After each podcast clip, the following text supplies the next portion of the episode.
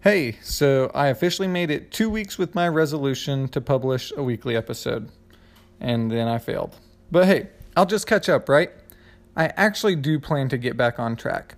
My last episode was pretty serious, so let's lighten it up this week with some date life tips.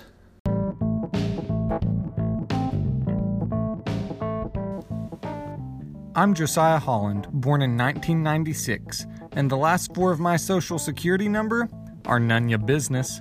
This podcast is my attempt to merge humor, philosophy, and whatever interesting things I encounter along the way. We're jumping into the territory I have no authority to explore or give advice on, but hey, I'm arguably a millennial, and we don't need expert opinions, right?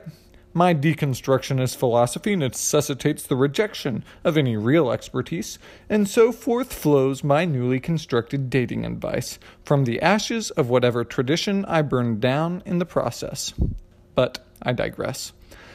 I've got to give credit in this episode to my boy Patrizio. He also has no room to be giving dated, dating advice, but he's been on plenty of first and second dates, so he's had room to practice. And because our experience is so limited, I'm going to give recommendations for only the first four dates. I must also credit Alex and Leanna, two wonderful human beings I discussed this with at a leadership clinic this past week. Still unsure how our lunch conversation turned to dating advice, but Leanna is setting me up with her friend Chandler in Tupelo, Mississippi. So that's nice of her. Again, I digress. While this advice is spoken to a man, if you're a female and like to shout, Down with the patriarchy! Please don't let me hold you back. Jump into the pants and imagine my pronouns reversed for the next couple of minutes. So, date number one liquor? I hardly know her. For the first date, take her to get a drink, maybe coffee. But if you're thinking of it as a date, make sure she thinks of it that way. Where is she going to be comfortable? Where can you talk for a couple hours and get to know each other? You're trying to learn what she likes and doesn't like, as this info might help planning the next couple of dates. But it's also a super practical way to determine if you should ask for further dates. If you can't keep a conversation alive for more than an hour, what are you doing trying to go on more dates? Move on, buddy. Find somebody actually interesting. And don't make the mistake of trying to be the interesting one here.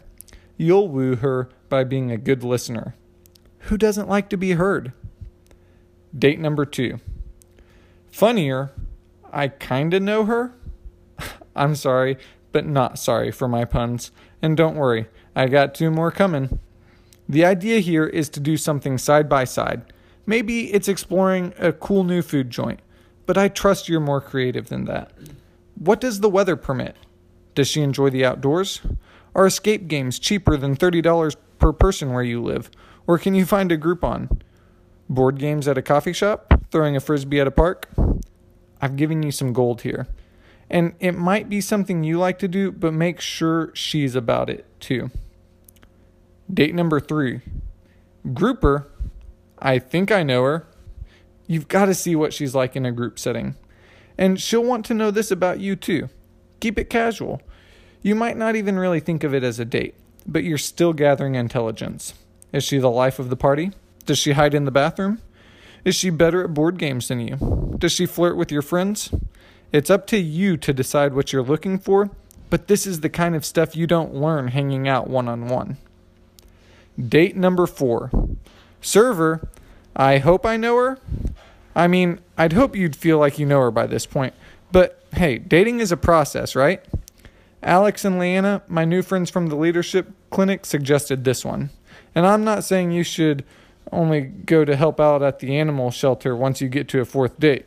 Because believe you me, Miss Joanna, the volunteer coordinator, is going to catch wind of what you're doing and call you out on it in front of the chihuahuas. And nobody wants to be embarrassed in front of chihuahuas. The point here is that you learn a lot about a person in a context like this. And they are, cap- are they capable of compassion and empathy? What deeper conversation points result from the experience afterwards?